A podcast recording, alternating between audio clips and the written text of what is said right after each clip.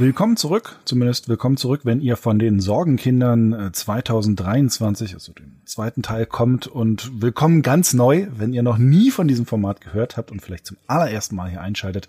Wir wollen uns fünf Spiele im ersten Halbjahr 2024 anschauen, über die wir uns Sorgen machen. Nicht unbedingt, weil sie vielleicht schlechte Spiele sind, sondern Vielleicht auch, weil sie schlechte Spiele sind, aber vielleicht auch nur, weil die Marktsituation schwierig ist oder es irgendwas anderes gibt, was ihnen eventuell im Weg stehen könnte. Aber Micha, es gibt eine wichtige Sonderregel zur, zu unserer Auswahl, falls ihr euch wundert, warum da manche Titel fehlen. Erklär sie uns bitte. Ja, es gibt die goldene Regel der Sorgenkinder, dass kein Spiel hier zweimal angeklagt und vor unser kleines Tribunal gezogen werden darf. Und das gilt jetzt zum Beispiel in der ersten Jahreshälfte 2024 für sowas wie Stalker 2. Ne, darüber haben wir schon gesprochen, darüber haben wir uns schon Sorgen gemacht. Wir machen uns auch weiterhin Sorgen, auch weil Stalker 2 natürlich wegen des Krieges in der Ukraine unter ja. schlechten und schlimmen Bedingungen entstehen muss. Nichtsdestotrotz, wir haben fünf neue Spiele jetzt, weil Stalker 2 schon besprochen wurde. Also seid gespannt, was diesmal auf der Anklagebank sitzt. Es ist ja, das ist die zweite goldene Regel der Sorgenkinder, ist, nachdem wir das hier aufgenommen haben, dauert es ja ein bisschen, bis es geschnitten ist und in der Zeit ändert sich immer alles. Also wahrscheinlich sind die Spiele bis dahin verschoben. Es wurde nochmal irgendwie was Neues angekündigt, Spielkonzepte komplett geändert, Entwicklerstudios geschlossen, kann alles passieren. Ja, haben wir alles schon, haben wir alles schon erlebt. Ja. Gut, schauen wir mal, was mit diesen fünf Spielen äh, ist. Das erste kommt tatsächlich wirklich in ein paar Tagen, ähm, wenn man, wie man es heute so kann, noch ein paar Euro extra drauflegt, darf man nämlich Suicide Squad Kill the Justice League äh, schon 72 Stunden vor dem offiziellen Release am 2. Februar spielen. Das heißt, am wie viele Tage hat der äh, Januar 31? Also am 31. Januar kann man dann schon losspielen. Ähm, Glaube ich zumindest 31. Doch. Äh, egal, wenn nicht, dann egal. Also äh, am, am letzten Januartag, so ist richtig, am letzten Januartag könnt ihr Suicide Squad Kill the Justice League schon spielen auf PC und Konsolen, wenn ihr, ich glaube, läppische 30 Euro mehr bezahlt. Ist das nicht ein Service? Und ich bin mir ganz sicher, das wird bestimmt problemlos starten. Das ist ja ein Multiplayer-Koop-Spiel äh, und wir wissen ja, die die die äh, Warner ähm, Superhelden-Spiele auf dem PC, die hatten ja auch nie Probleme in der Vergangenheit. Also Toi, toi, toi. Uh, höre ich Weiß da ich Gotham Knights und solche Sachen? Ja, also. bin schon wieder voll im zynischen Modus drin. Das Jahr hat gerade angefangen und ich bin schon richtig auf der, auf der richtigen Ebene. Wir hoffen ja, dass alles gut geht. Das ist ja, ja immer unsere, ja. eigentlich, eigentlich wollen wir ja Unrecht haben hier in diesem Format. Das ist ja das Allerwichtigste für uns. Nur leider ist es oft nicht so. Und auch Justice League hat ja schon als es enthüllt wurde und als es den ersten Gameplay-Reveal gab vor ein paar Jahren, ist es wirklich ein paar Jahre her, ich muss es wirklich denken, ja, aber es ist eine Weile her auf jeden Fall, äh, hat ordentlich Gegenwind bekommen, weil das, was man bei diesem Gameplay-Reveal gesehen hat, Mm, also ich sag mal, es sah nicht aus wie das neue Spiel der Leute, die die Batman Arkham Serie gemacht haben, was eine fantastische Spieleserie ist. Selbst für Leute wie mich, die Batman nicht mögen. Das gebe ich auch immer wieder zu. Ich find's albern, dass jemand in einem Fledermauskostüm durch eine Stadt turnt und Verbrecher jagt. Das ist halt, ne, also, aber egal, die Spiele waren düster, toll designt, Arkham Origins mit dieser Weihnachtskulisse, fantastische Spiele. So, und dann siehst du erstes Gameplay aus Suicide Squad Kill the Justice League und ähm, ich zitiere einen YouTube-Kommentar, den ich unter diesem äh, Reveal-Gameplay gesehen hatte. Wir wissen, alle YouTube-Kommentare sind ja noch immer viel zynischer und schrecklicher als alles, was wir hier zustande bringen. Der lautete nämlich, oha, das sieht aus wie ein Spiel, das ich in ein paar Monaten für einen Fünfer irgendwo von der Resterampe kaufe. So ungefähr. Weil das war sehr bunt, es wirkte fast schon, äh, zumindest optisch, wie so ein typisches massenkompatibles Service-Game. Ne? Wir wissen ja, Buntheit, da gibt's auch Studien zu, so wie bei einem Fortnite oder so, bunte Comic-Grafik fördert die Größe der Zielgruppe. Leute mögen lieber buntes, also mehr Leute, sag mal so, mehr Leute mögen buntes als total düsteres und dunkles. Uh, und dann auch das Gameplay, ne, mit so Shooter-Gameplay, irgendwie das relativ generisch aussah, große Hitmarker irgendwie, wenn man irgendwas getroffen hat, die, der Suicide Squad flog durch die Luft mit Jetpacks und sonst was allem, um da auf leuchtende Schwachstellen an Helikoptern und so Mutantenmonstern zu ballern. Und du siehst das und denkst wirklich, ist, ist das, ist das ein Vollpreis? Also ist, wird das Free-to-Play? Ist das, nee, es ist ein Vollpreisspiel. Ne? Kommt raus für 70 Euro auf Steam, 80 Euro für die Konsolenversion in der Standardfassung. Also es hat einfach schon der, schon der erste Eindruck war einfach nicht gut von dem Ding. Ja, ähm, und entwickelt wird es halt, und das ist, das ist vielleicht der große Knackpunkt an dieser Sache halt von Rocksteady. Ja. Ähm, die haben halt Arkham Asylum, Arkham City, Arkham Knight gemacht. Arkham Origin wiederum kam von einem anderen, äh, anderen äh, Studio, aber es war sehr nah an denen dran. Ähm, und die haben halt gezeigt, dass sie unglaublich gut auf den Punkt designen können und Konzepte nehmen oder Ideen nehmen können und sie tatsächlich in ein Spiel transformieren können, was auch funktioniert. Denn das muss man halt wirklich nochmal ganz klar in Erinnerung rufen. Vor Batman Arkham Asylum äh, gab es keine Superheldenspiele, die wirklich in der Lage waren, diese, diese Superhelden-Fantasie in sinnvolles Gameplay zu transformieren. Mhm. Es gab durchaus ein paar Spiele, die ganz okay waren, ein paar Spider-Man-Spiele zum Beispiel auf den Konsolen, ähm, aber so richtig diese Transformation, dieses richtige, ich, ich bin Batman-Gefühl, das hat es nicht gegeben. Das ist auch wirklich zurückblickend nochmal so bedeutend, was dieses Spiel gemacht hat. Gerade das erste Spiel. Die anderen Spiele waren, waren teilweise, also der zweite war dann größer und so, waren tolle Iterationen, aber das erste Spiel ist immer noch eigentlich der, der geniale Kniff. So, und jetzt hast du dieses neue Open-World-Spiel. Es geht ja nach Metropolis, nicht mehr in, mhm. äh, ist ja nicht mehr in Gotham. Ist aber die Fortsetzung inhaltlich, also es knüpft an den dritten Teil äh, oder ja, vierten Teil, ja, je nachdem, wie man rechnen will. Ähm, also es ist ein, äh, anders als Gotham Knights, ist es in einer, spielt es in einer Zeitlinie. Und wir spielen die Helden, die in den letzten Jahren ja auch im Kino große Erfolge gefeiert haben. Große Erfolge sind das, wenn man, wenn man wenig Zuschauer hat, oder? Ah, ich bring's durcheinander. Also die total gefloppt sind, äh, äh, leider. Weil die beiden Suicide Squad-Filme äh, waren ja keine allzu großen Erfolge. Ähm, sowohl von der Kritikerseite als auch der zweite Teil, was den, äh, was die Zuschauerzahlen anging, ähm, obwohl er inhaltlich besser war. Mhm. Aber das ist jetzt halt das neue Team. Ähm, und grundsätzlich ja eigentlich eine, eine nette Idee, dass man halt sagt, okay, man, man steuert mal diese andere Seite, kann halt die Bösen halt auch mal als böse zeigen. Ja. Aber ehrlich gesagt, ich wette, die Lüge ist schon im Namen. Kill du meinst, sie töten die Justice League gar nicht? Das ist, da geht's schon los. Das ist so. ja, wer kann, man kann doch die Justice League. Also es ist ja nicht mal. Wie willst du Green Lantern umbringen? Mein Superman und so, ja, also sie können sich halt coole, coole Story-Twists überlegen. Es gab auch schon einen Story League, auf den gehen wir an der Stelle auf gar keinen Fall ein. Ähm, aber so grundsätzlich, ich finde ja die Prämisse eigentlich cool. Weil es ist bisschen wie The Boys in dieser Amazon-Serie, wo sie ja auch gegen scheinbar übermächtige Superhelden kämpfen und dann Tricks finden müssen, wie sie die besiegen können. Und ich bin sehr gespannt, wie das Spiel das umsetzt. Also wie besiegt man denn Green Lantern? Wie, wie äh, Ring, Finger abhacken, Ring weg oder wie auch immer. Keine Ahnung. Oder wie besiegst du Superman? Na klar, gut, Kryptonit draufschmeißen, aber wo kriegt man? Also es, das, es, ist eine gute Idee, finde ich, erstmal. Das könnten tatsächlich auch die Highlights sein, diese, äh, ja. ähm, vielleicht diese auf den äh, Punkt gebrachten Bosskämpfe gegen die umgepolte Justice League, also sind ja, die stehen ja unter der, unter Kontrolle von Brainiac, äh, deshalb sind die böse und zerlegen Metropolis und so.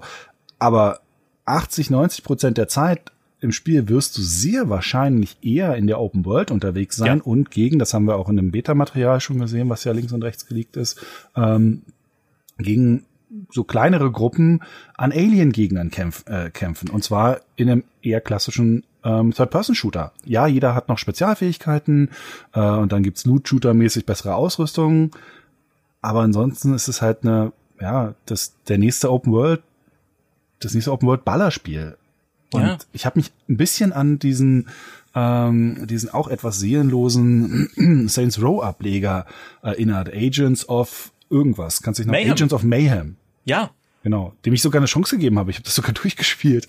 äh, aber äh, die Zeit bekomme ich auch nicht zurück. Aber ähm, und und das könnte vielleicht das viel größere Problem sein, denn wenn man sich jetzt die Batman-Spiele und so angeschaut, da waren war halt auch jede Gegnerbegegnung ein tolles Erlebnis, einfach weil das Kampfsystem Spaß gemacht hat. Du wolltest da kämpfen, ähm, dieses Aneinanderreihen der Kombos ähm, hat einfach großen große Freude gemacht, weil du da immer, weil es einen tollen Rhythmus hatte und weil du immer besser werden konntest.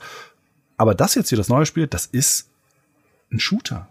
Also, ja. und jetzt auch nichts, wo man, ja, jeder hat so ein bisschen Spezialangriff, aber trotzdem von allem, was wir bislang so gesehen haben, relativ 0 auf 15 Kost. Also ich habe da, mhm. ich habe noch nichts gesehen, wo ich jetzt so gesagt habe, wow, das ist ja der, das ist ja Hammer. Also das muss ich unbedingt spielen.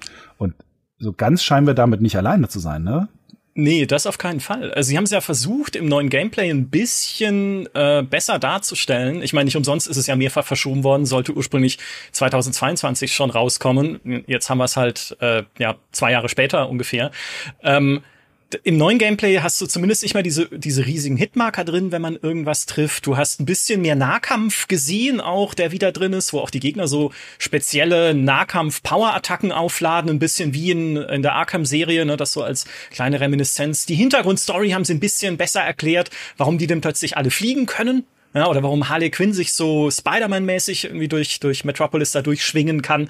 Also, Sie haben das, das Ganze versucht, cool, mehr ne? zu also unterfüttern. Die, ja. Das ist, das ist echt, also sie, sie klaut sich aus einem Museum einen Bettgleiter und hängt ja. sich an den ran. Das ist eigentlich total cool. Also äh, sie, sie müssen einfach zeigen, dass da Köpfchen dahinter steckt und es mhm. nicht nur ein Sammelsurium ist an äh, Massenkompatibilitätshäkchen, die sie abhaken, ähm, aber die Sorge bleibt nach wie vor, dass dem so ist. Und die zweite Sorge, die da natürlich noch drin steckt und die auch von Anfang an mitgeschwungen ist, haha, bei Justice League, äh, bei Suicide Squad, ich sag's schon falsch, ist, es wird ein Service Game.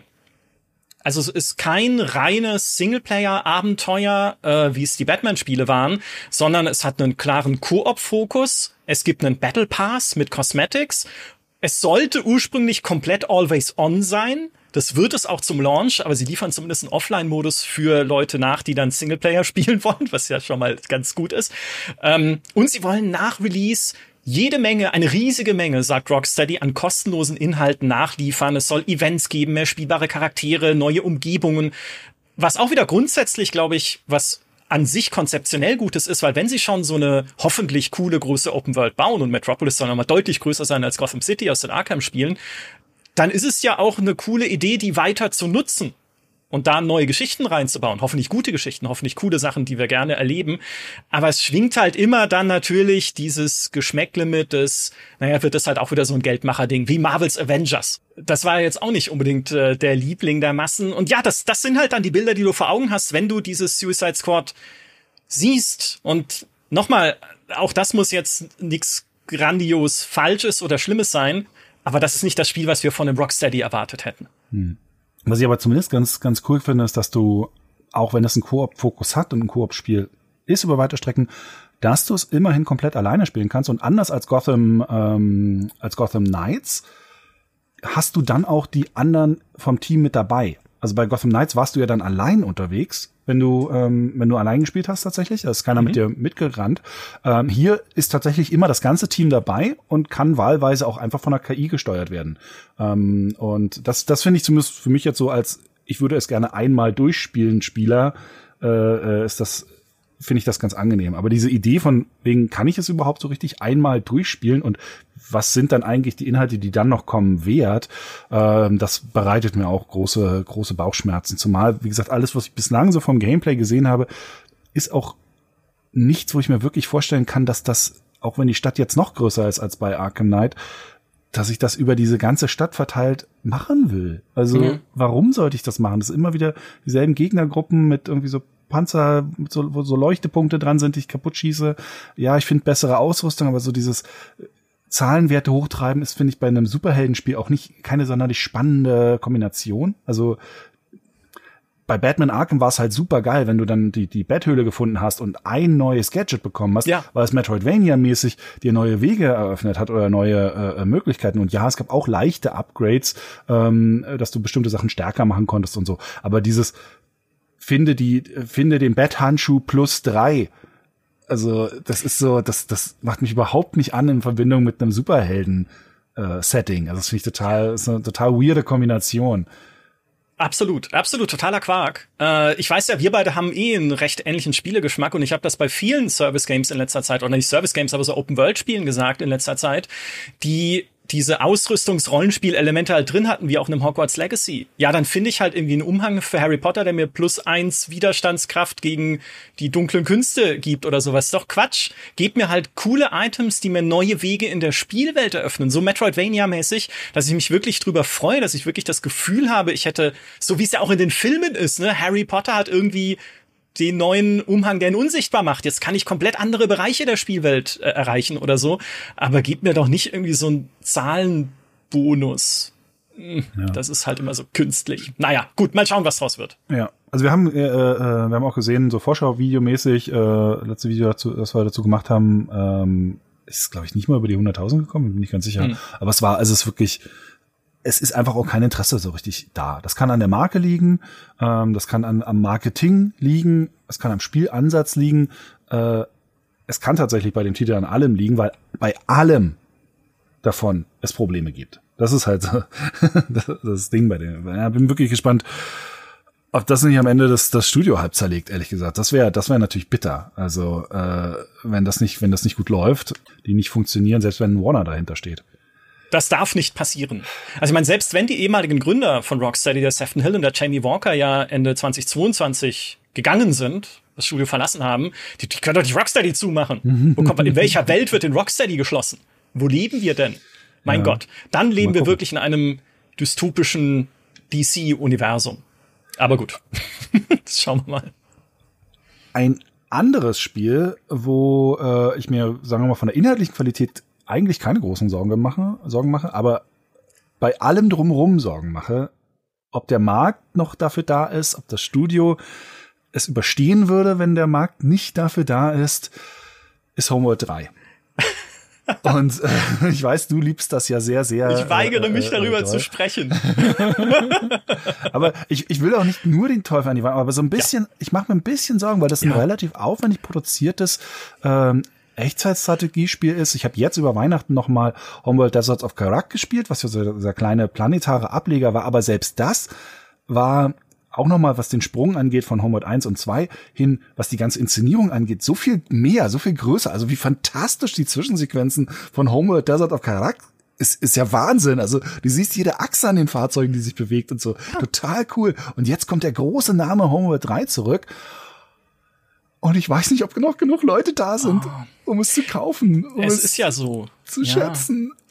Ich, es tut mir ja in der Seele weh, aber es stimmt, ne? Deswegen haben wir es hier auch reingenommen. Ich habe es ja selbst gesehen an den Sachen, die ich über Homeworld 3 gemacht habe, die Artikel, die ich geschrieben habe, die Podcasts und sonst was, äh, die wir dazu aufgenommen haben. Das lief alles unterdurchschnittlich. Das ist alles immer, wenn du sagst, okay, hier Homeworld 3, ja, es gibt eine Zielgruppe dafür, es gibt eine Nische dafür, aber es hat einfach keine so große Reichweite und es auch auf YouTube sehen wir, ne, das letzte äh, GameStar-Video dazu hat ungefähr 80.000 Abrufe. Ja, das war auch nur dieser komische lahme Koop-Modus, dieser Wargames-Modus, den sie auf der Gamescom gezeigt haben, wo ich auch sage, das war nicht ideal, ja. den dort zu präsentieren. Ich hätte gerne andere, coolere, spektakulärere Sachen von Homeworld 3 gesehen, die ja, wenn man sich die Trailer anschaut, drin sein müssen an Umgebungen und an Schlachten und sowas. Ja, aber trotzdem, ne, das ist halt das, was sie auf der Gamescom gezeigt haben. Dann schaust du das Making-of-Dokumentationsvideo an auf dem Gearbox-Kanal, was nach zwei Wochen nur 35.000 Views hat. Ja, also auch nicht viele Leute, die sich das dann anschauen. Obwohl das Team, das dahinter steht, wirklich das Richtige ist. Es sind ja die Macher von Deserts of Karak, äh, Blackbird Interactive, wo ja unter anderem der ehemalige Art Director von Homeworld arbeitet, der Rob äh, Ferguson, mit dem ich auch schon ein Interview geführt habe. Und der ja diese, diese Liebe für Homeworld einfach weiterträgt ja. und federführend war dahinter, dass es überhaupt weitergeht mit dieser Serie. Ähm, also wenn es jemand machen muss, dann die, aber trotzdem ist es zündet nicht und dann guckst du nach dem Google-Suchvolumen und das ist über das letzte Jahr hinweg im Vergleich zu 2022 sogar gesunken. Also weniger Leute warten auf Homeworld. Ich muss dazu sagen, da stecken noch Suchen drin nach dem Homeworld-Einkaufszentrum in Helensvale aus äh, Australien. Vielleicht hat das damit zu tun, ich weiß okay. nicht. Vielleicht ist es auch irgendwie schlechter geworden. Vielleicht will da keiner Drittes von. Ja, wir, wir fliegen da mal hin und schauen uns das an. Stay tuned. Nee, aber also Sie haben es im letzten Jahr nicht geschafft, diese auch die vielleicht die Erwartungshaltung vor Homeworld hochzuhalten. Wie gesagt, die Gamescom-Präsentation war schwach ähm, und auch wenn man dann auf äh, Google Trends schaut, wo auf welchem Niveau das Suchvolumen ungefähr liegt, dann liegt es sogar unter Achtung, jetzt kommt's Elex. Also unter dem Piranha Bytes Rollenspiel. Natürlich kann man sagen, das ist schon released. Vielleicht suchen Leute Tipps für Elex, weil sie nicht weiterkommen oder sowas.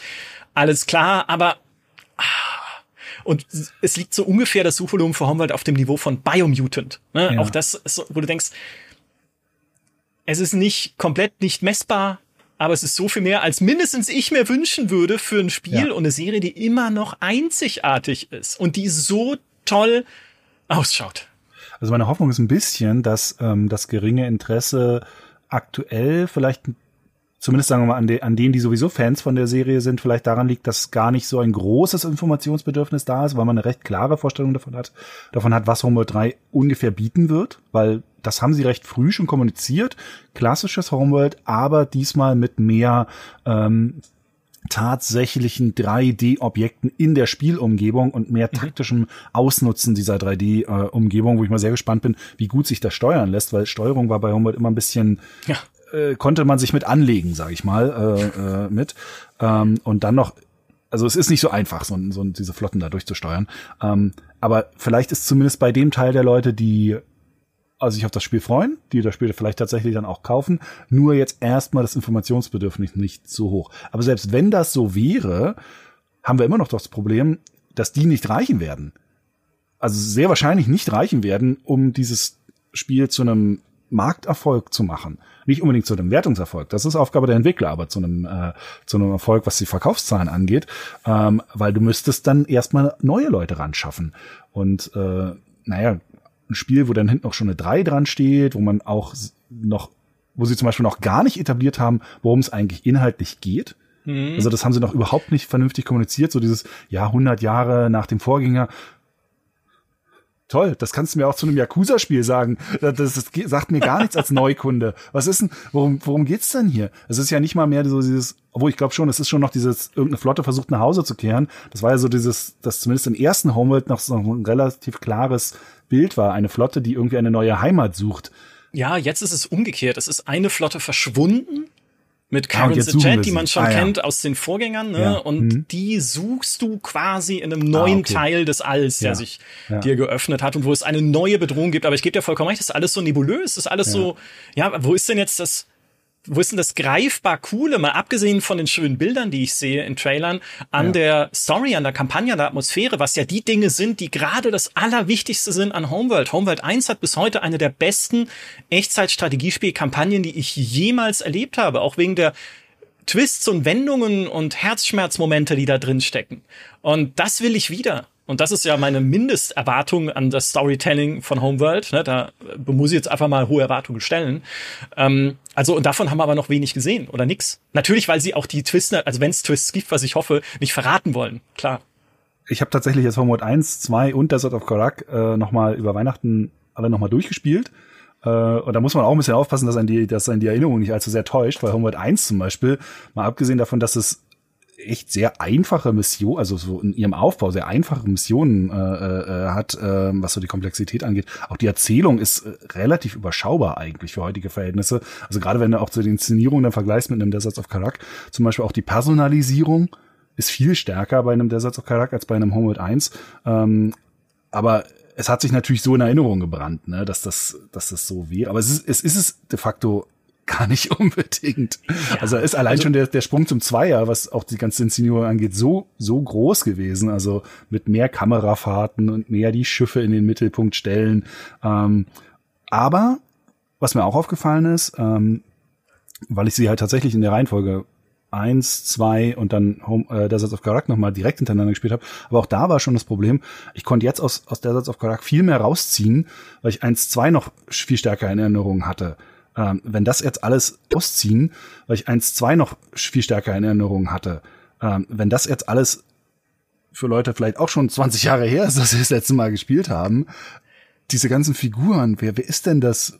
Wer sind diese Fraktionen? Was mhm. ist das überhaupt für ein Universum? Es ist ja nicht sofort greifbar wie, hey, die Menschheit hat eine Flotte ausgeschickt und zack, es ist ja nicht die Menschheit in dem Sinne. Es sind ja, es sind andere Rassen, es sind andere Alien-Völker oder wie die da miteinander umgehen. Also das konnten sie alles noch überhaupt nicht etablieren. Also nichts davon ist irgendwie für, für Neukunden greifbar. Ja. Das ist ein riesen äh, äh, Problem. Andererseits, du hast ja gerade diese, diese Doku da äh, angesprochen, die sie auf ihrem, ähm, auf ihrem Kanal, meintest du dieses zwölf Minuten lange Video? Genau.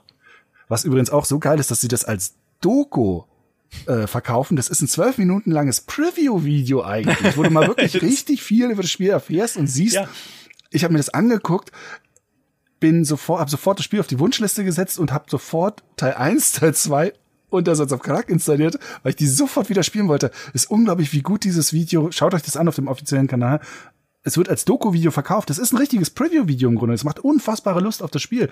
Ähm, aber auch das konnten sie nicht, können sie nicht kommunizieren. Also das kriegen sie nicht, kriegen sie nicht rüber. Verrückt, völlig verrückt. Also äh, das ist wirklich, das ist wirklich ein Problem. Irre. Ich könnte jetzt übrigens bei allem widersprechen, was du gerade über Homeworld 1 gesagt hast, aber dann haben wir einen eigenen, äh, einen eigenen Aber Talk. ich habe gerade gespielt. Ich habe ich, ja, ich ja. gerade gespielt. Ich habe es gerade ja, nochmal gesehen. Auch ständig.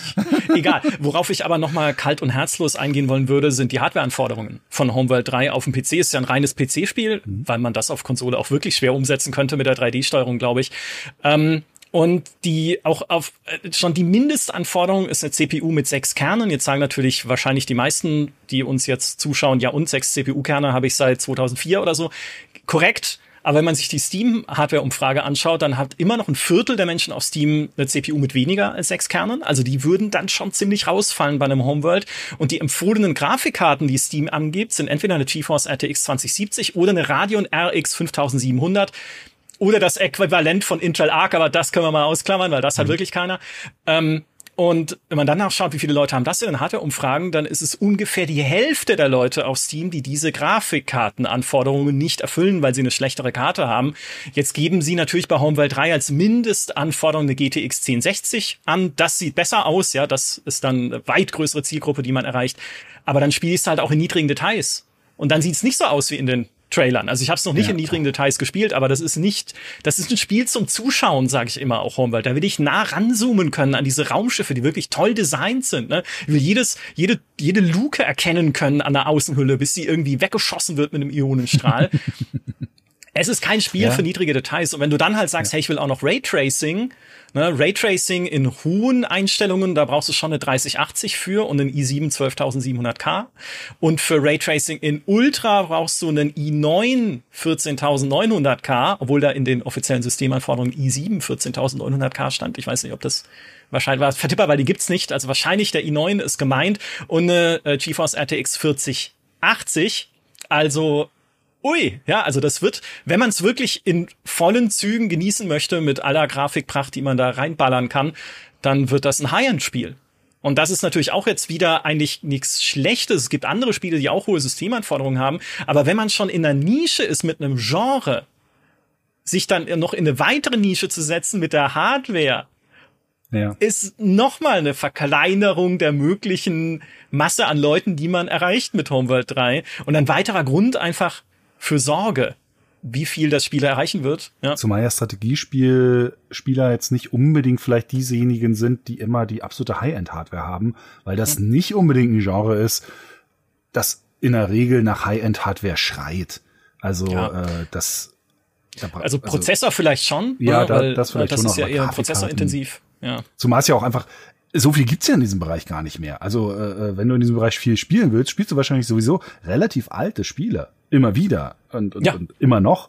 Äh, so viel kommt ja gar nicht hinterher. Also ich meine, was kommt denn an klassischer Echtzeitstrategie nächstes Jahr äh, äh, wirklich, sagen wir mal, im etwas größeren Rahmen raus? Tempest Rising, äh, äh, Man of War 2, das hier. Und dann ist aber auch schon, dann geht's schon meist, es kommen noch ein paar andere. Also ich weiß, mhm. dass noch ein paar andere kommen. Äh, aber die, das ist meistens eine sagen wir, produktionslevelmäßige Schippe tiefer.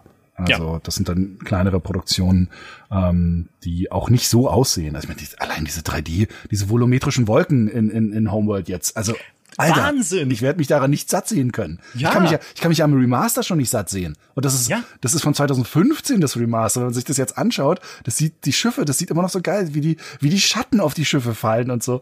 Ich war so geil jetzt auf Homeworld, dass ich sogar Nexus nochmal durchgespielt habe. Also so geil, weil ich jetzt gerade auf, dieses, auf diese ganzen Arten von Spielen und zum ersten Mal Nexus auch durchgespielt habe. Ja, Nach Mann. 20 Jahren. Nexus, The Jupiter Incident, so geil. zu dem ja, äh, hat nicht THQ Nordic jetzt die Rechte an Nexus? Ja, ja, ja. ja. Zu dem es mal dringend einen zweiten Teil vielleicht geben müsste. War ja schon da mal in ja Planung und gekickstartet. Ist, ist gefehlt, genau, ne? die hm. gescheitert ist, die Kickstarter-Kampagne. Aber es interessiert mich ja nicht, weil THQ Nordic setzt alles fort, auch Spiele, bei denen man sich vielleicht nicht so viel erwarten kann. Und oh, Moment, da kommen auch noch welche hier in diesem Video. ähm, aber ja, äh, Nexus, The Jupiter Incident 2 wird äh, höchste Zeit. Und zweitens, dass Homeworld 3 nicht scheitert, liegt an euch da draußen und eure Aufmerksamkeit ist gefragt für dieses Spiel. Deine Aufmerksamkeit, kleiner Timmy, der uns jetzt zuschaut oder zuhört.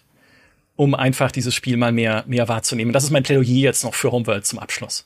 Falls ihr euch übrigens warm spielen wollt ähm, und äh, vielleicht die, die, ähm, die Remaster-Version jetzt von 1 und 2 nochmal spielt, schaut unbedingt nach. Im Workshop gibt es, ich weiß nicht genau, wie der Patch heißt, aber da gibt's ein, bei den am meisten runtergeladenen Mods gibt's einen, irgendeine Art Community-Patch, äh, den man auf jeden Fall nutzen sollte, weil sonst gerade Homeworld 1 teilweise ein bisschen zickt äh, und ein bisschen Macken macht. Ähm, also haut den euch, haut den euch ruhig rauf. Aber dann lohnt es wirklich, ist wirklich toll. Und danach natürlich Nexus spielen. Ja, auf jeden Fall. Ganz wichtig. ähm, und danach am besten nochmal Outcast 1.1 spielen. Denn äh, wenn ihr mal wissen wollt, was geiles Open World Design ist, ohne irgendwie Ausrüstungsblödsinn und ohne äh, merkwürdige Beschäftigungstherapie und äh, weiß nicht, ohne allem, was heutzutage an einem, an einem, an einem Open-World-Spiel nervt, dann spielt einfach nochmal Outcast 1.1. Das ist immer noch so cooles Design ja. ähm, und so so eine immer so ein immersives Spielerlebnis. Und da, so viel kann ich schon voraussagen, wird Outcast 2 nicht rankommen. Outcast 2 ist nämlich hier unser drittes Sorgenkind ähm, in unserer Sendung heute. Es heißt inzwischen gar nicht mehr Outcast 2, sondern es heißt nur noch Outcast A New Beginning. Wir haben die 2 aus dem Namen gestrichen. Äh, auch um ein bisschen so von wegen, ja, man braucht den Vorgänger nicht äh, kennen, um das irgendwie zu verstehen. Das Blöde an der Sache ist, man muss die Vorgänger, zumindest von allem, was ich bislang gespielt habe, muss man den Vorgänger doch kennen, um zu verstehen, worum es äh, da eigentlich geht, weil sie storytechnisch äh, doch dann an vielen Stellen wieder ein bisschen aufgreift, auch wenn sie den Anfang nochmal umbauen wollen von der Version, die ich jetzt gespielt habe. Ähm, und was auch ein bisschen blöd ist, also ich glaube, dass dieses Outcast, dieses 2 rausnehmen, gar nicht unbedingt so eine gute Idee ist, ehrlich gesagt, ähm, weil das nochmal verwirrend ist. Du hast, wenn du jetzt nach Outcast suchst, was niemand tut, äh, aber falls du es machst, du hast Outcast 1.1, du hast Outcast ähm, A New Beginning, was halt Outcast 2 ist. Du hast aber auch noch das Outcast Remake. Und das heißt mhm. nicht etwa Outcast Remake, sondern das heißt irgendwie Outcast, äh, oh scheiße. Second Contact. Second Contact, genau. Wo ja auch schon diese zwei so drin ist, wo du so denkst, ja, ist das jetzt der zweite Teil? also, wo, wo, womit soll ich denn anfangen? Ja. Ich glaube, die Hoffnung hinter diesem A New Beginning ist natürlich, es soll der Anfang sein einer neuen, eines neuen Höhenflugs von Outcast, ne, für alle Leute, die jetzt neu dazukommen. Ähm, ja, ich, also puh, wenn ich es mir so anschaue, ich meine, du hast es schon mehr gespielt als ich, ich habe es ja auch schon ein bisschen ausprobiert in der Vorabversion. Ist es vielleicht auch schon wieder Outcast, äh, das letzte Aufbäumen oder so, weil, ach, wie du sagst, das erste war ein Meilenstein bei diesem Gefühl, eine fremde Welt zu erkunden. Wenn du da reingeworfen wirst und erstmal lernen musst, die Sprache der Leute dort zu verstehen. Was reden die denn vom Ulukai? Was ist ein Twonha? Warum muss ich das Phantasma äh, finden oder was auch immer das sein soll? Diese organische Spielerführung in dieser Welt, dass wenn du einen NPC gefragt hast, wo ist denn eigentlich äh, Horst, hat der tatsächlich auf in eine Richtung gezeigt und gesagt, ah, Horst ist drüben beim Fluss und dann musstest du rübergehen und dann stehen da wieder fünf Pappnasen und dann musst du die wieder fragen, ja, wer von euch ist jetzt Horst? Ne, bist du Horst halt gefunden? Wie in der echten Welt auch, wenn ich Horst suche. So, ähm, du hast irgendwie dieses, ähm, ja, wirklich dieses Gefühl halt gehabt, eine, in eine fremde Welt geworfen zu werden, was ja auch das Setting ist, weil man da in einer was ist denn das, anderen Dimensionen, anderen, wie auch immer. Ich glaube, es ist eine andere, ich habe letztens auch überlegt, äh, äh ich habe es jetzt über Weihnachten auch wieder gespielt auf, auf dem Steam Deck, habe aber das, ähm, das Intro übersprungen. ähm, und da wird, glaube ich, gesagt, ob es nur eine andere Dimension, ich glaube, es ist eine andere Dimension, weil ja dieses Dimensionstor aufgemacht wird. Ähm, es ist, glaube ich, aber ich weiß nicht, ob es eine andere Dimension und dann ein anderer Planet ist oder ob es eigentlich bloß eine andere Version der Erde am Ende ist, äh, mhm. in einer anderen Dimension. Aber ich glaube, es ist sogar beides.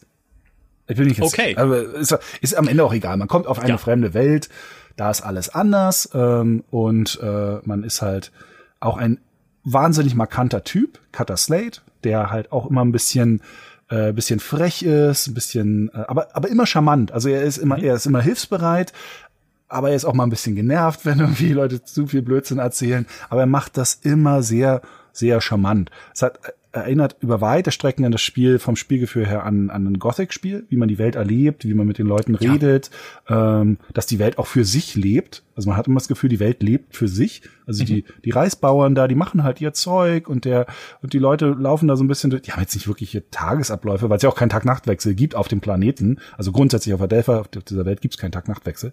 Ähm, und, und du hast das Gefühl, du kommst in eine Welt, die sowieso schon da ist. Ja. Die existiert einfach. Und ähm, das ist tatsächlich jetzt beim zweiten Teil, finde ich, auch die größte Stärke, die sie geschafft haben zu übernehmen.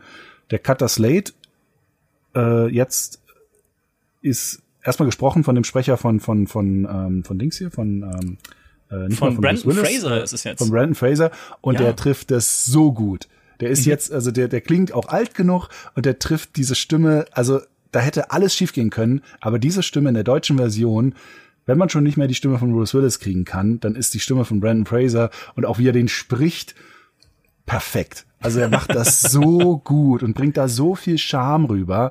Äh, ich weiß nicht, wie die anderen Sprachen für diejenigen klingen, die diese Sprachen nativ sprechen, aber es könnte echt sein, so ein bisschen wie bei Atlas Fallen, dass die deutsche Version vielleicht dann die, die ist, die mit der geilsten Vertonung. Äh, ja, äh, schade Welt, ne? aber gut für äh, uns. ja, ja. äh, also wirklich, das ist super cool. Die Figuren in dieser Welt, die man in Outcast 2 oder Outcast New Beginning trifft, haben auch wieder was sehr Schrulliges. Es gibt wieder schöne Verknüpfungen untereinander zwischen, zwischen diesen Figuren in den, in den Lagern. Also da treffen sie total äh, den Outcast-Ton ja. was, was das so angeht. Äh, die Welt ist auch für eine, dafür, dass es ein Double-A-Spiel ähm, ist, ist echt schön. Also ja. da durchzulaufen ist wirklich schön. Es sind viele Tiere irgendwie unterwegs. Ähm, auch das Rumfliegen, so albern das vielleicht sein mag, wenn man dann diesen, diesen Bodengleiter macht, äh, sieht ein bisschen albern aus, aber es macht trotzdem Spaß, sich auch schnell durch diese Welt zu bewegen.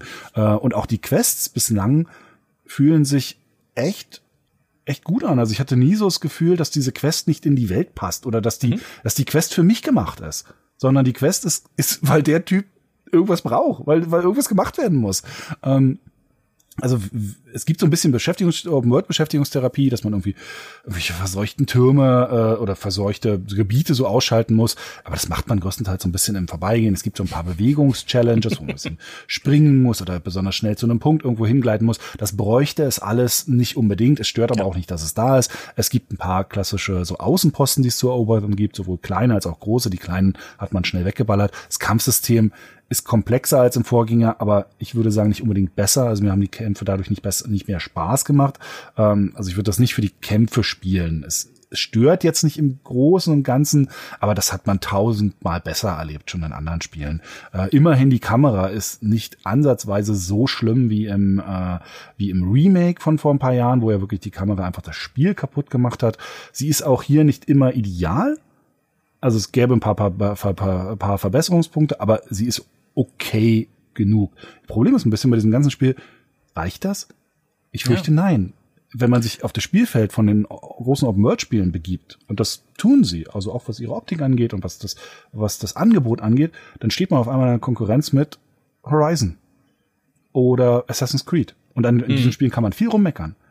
Aber was die technische Brillanz angeht von diesen Titeln, auch was die, was den inhaltlichen Umfang und so angeht, haben die halt dann doch am Ende die Nase vorn. Und da sieht man dann bei einem Outcast doch viel mehr die Ecken und Kanten.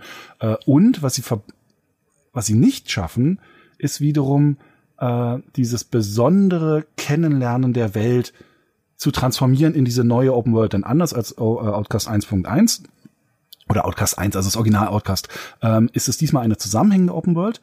Die, diese Tore, die ja auch immer viel in den Artworks und so mit drin sind, das sind Schnellreisetore, die kann man auch benutzen, ist kein Problem, äh, aber mit denen kommt man nicht in komplett neue Umgebungen. Also die Open World ist nicht mehr in sechs kleine Open Worlds unterteilt, sondern es ist eine zusammenhängende Open World.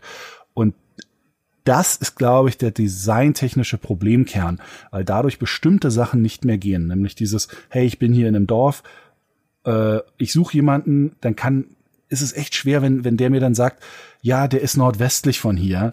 Das Gebiet ist einfach viel zu groß, als dass du da irgendjemanden dann ohne einen Wegpunkt, ohne den Marker irgendwie finden könntest. Aber genau das macht das ein bisschen kaputt, was, was so cool an Outcast äh, äh, war.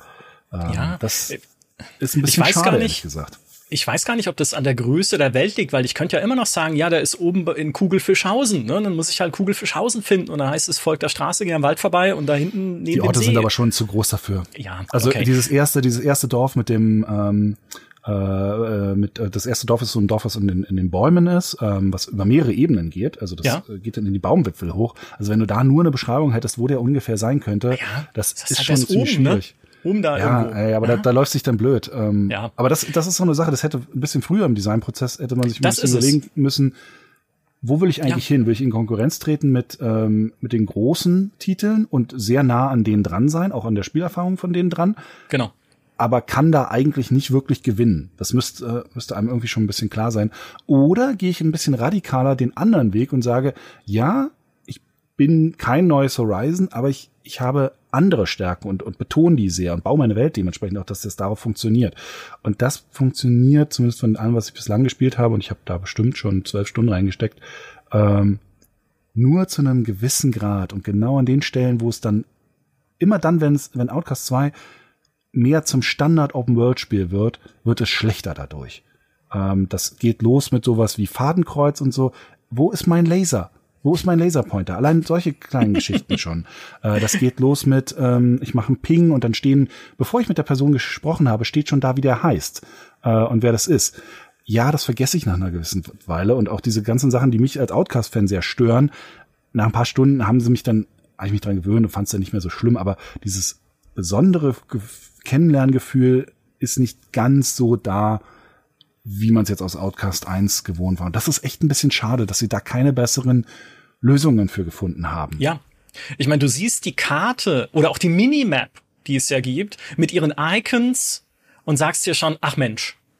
Schade, Ja, genau, dass das genau, nicht genau. organischer gegangen ist. Ja. Ne, Auch dass es mehr ausblenden. Also es müsste auch viel mehr Ja. Bildschirmanzeigen, die viel dynamischer sich ausblenden und viel mehr Einstellungsmöglichkeiten. Also die, das Blöde ist ein bisschen, ich habe es mir, hab's mir wirklich in, in dieser Hinsicht auch sehr angeschaut.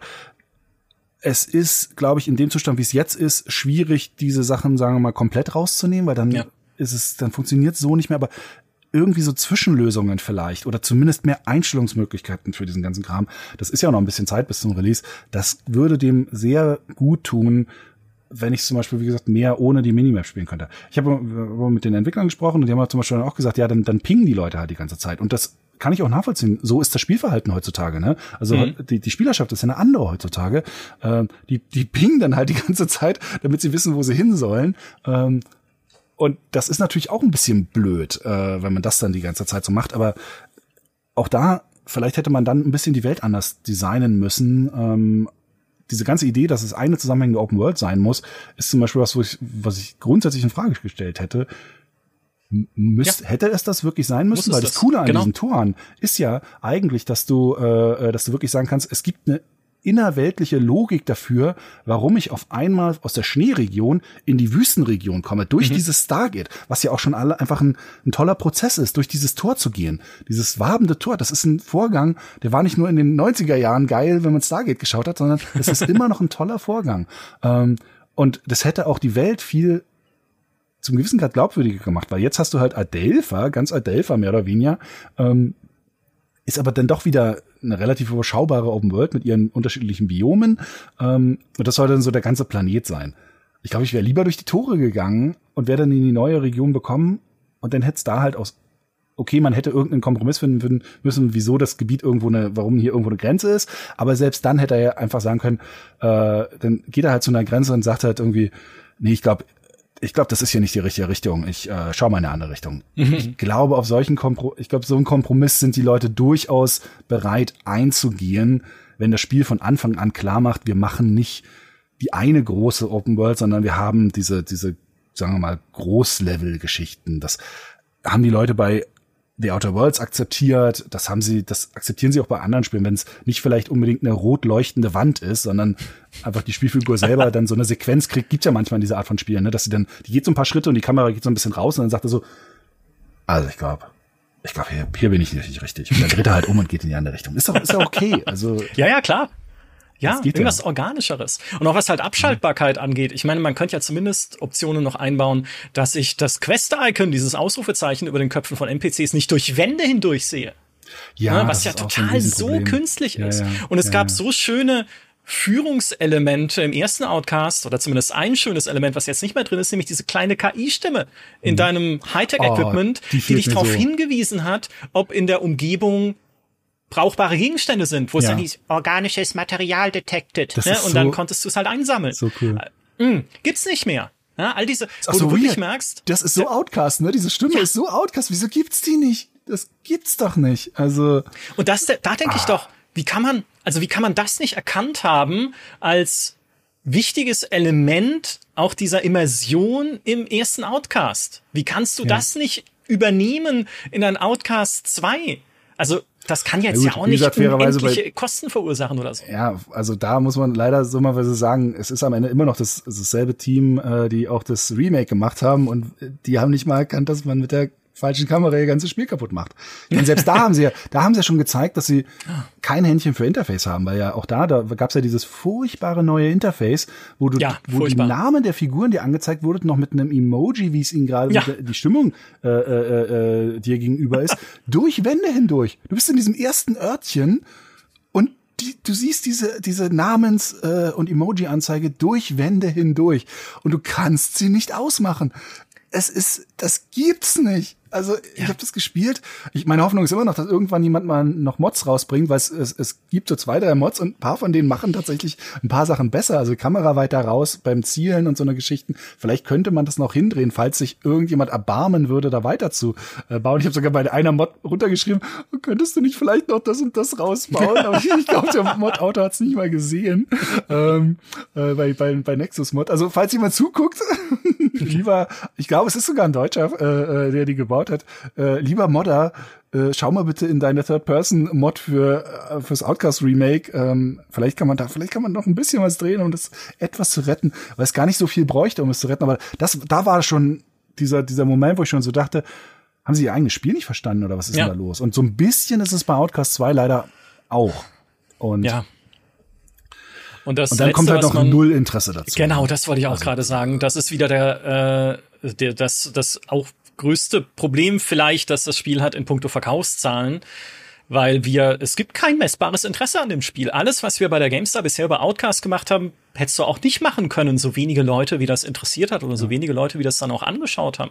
Es schon Outcast 1 war ja kein großer Verkaufserfolg, ne? Es war nie eine große Serie, aber jetzt wird ein neuer Teil produziert und nochmal, er hat ja seine Stärken, er hat eine tolle Hauptfigur, er hat schöne Landschaften, er hat eine toll und liebevoll gebaute Welt und es ist weiterhin so ein Spiel, wo die Leute einfach da sitzen und sagen, ja, aber, ne, aber ich habe doch tausend andere Open-World-Spiele, weil sie es nicht schaffen, und wir auch nicht, ehrlich gesagt, weil es es nicht mehr gibt, das Besondere an einem Outcast zu zeigen ja, und zu kommunizieren. Ja, ja. Also, ach, es ist, da beißt sich alles irgendwie in den Schwanz bei dem Spiel. Es einfach nicht besonders genug. Also wirklich viele und, Sorgen. Und es, und es hätte halt eigentlich die Chance, gehabt und hat sie zum Teil sogar auch immer noch, weil zum Teil steckt es tatsächlich drin, dass es das, das Action-Open-World-Spiel für Gothic-Fans ist. Mhm. Weil es gibt kein Open-World-Action-Spiel, was so nah an dieses, an dieses Gothic-Erlebnis rangeht, dass man wirklich die Welt selbst kennenlernt mit einer Figur, die nicht glatt gebügelt ist, wie sonst alle ja. anderen Open-World-Helden, die es heutzutage gibt, sondern einer, der halt seine Ecken und Kanten hat, der aber auch charmant ist, äh, äh, äh der Leute trifft, die teilweise halt auch ein bisschen dämlich sind, aber die, die, die aber lustig auch sind. Also es ist immer wieder, ich, ich habe so viele Stellen drin gehabt, wo ich so dachte, ach, das ist nett. Das ist, das ist so, so, so, so würde ich mir ein Action Gothic vorstellen. Ähm, und wenn das Spiel dem halt noch folgen würde, mhm. äh, ich glaube, das wäre was gewesen oder wäre was, wo, wo, wo man durchaus noch eine, noch eine Zielgruppe finden kann. Weil das kann ja nicht mal sagen wir mal, Piranha Bytes noch so richtig. Mit Elex 2 haben sie ja auch diesen, diesen, diesen klassischen Fehler größer, weiter, schlechter gemacht. Hat, irg hat sich irgendjemand hingesetzt nach Elex 1 und hat gesagt, na hoffentlich wird Elex 2 noch größer. Nein. Also, glaub, ich weiß nicht, wo diese Idee herkam, das noch größer zu machen. Die Richtung wäre gewesen, kleiner, kompakter, aber ver vernetzter ähm, und ja. hereinziehender. Weil dieser größer, größer, größer Wettlauf, den kannst du nicht gewinnen, wenn du nicht irgendwie GTA-Entwickler bist oder Horizon-Entwickler bist oder, oder äh, Assassin's Creed-Entwickler bist. Also warum sich überhaupt, warum überhaupt an die Startlinie gehen? Das ist halt, ich hoffe ehrlich gesagt, dass das langsam in den, in den nächsten Jahren so ein bisschen Klick macht. Öfter mal. Ja. Also weil, weil ja. es ist so viel Potenzial abseits der Standard Open World da. Ja. Und ich glaube, dass die Leute bereit sind zu sagen, hey, das ist eine kleine Open World, kein Problem. Dafür ist sie, dafür lerne ich sie richtig kennen, lerne sie selber kennen, lerne sie auf eigenen, auf, in meinem eigenen Tempo, auf meine eigene Weise kennen, weiß wirklich, was jeder Ort ist. Ja. Also Flussbiegung A kann ich von Flussbiegung B unterscheiden, weil bei der einen steht die äh, steht die alte äh, Pappel und bei der anderen steht die Windmühle.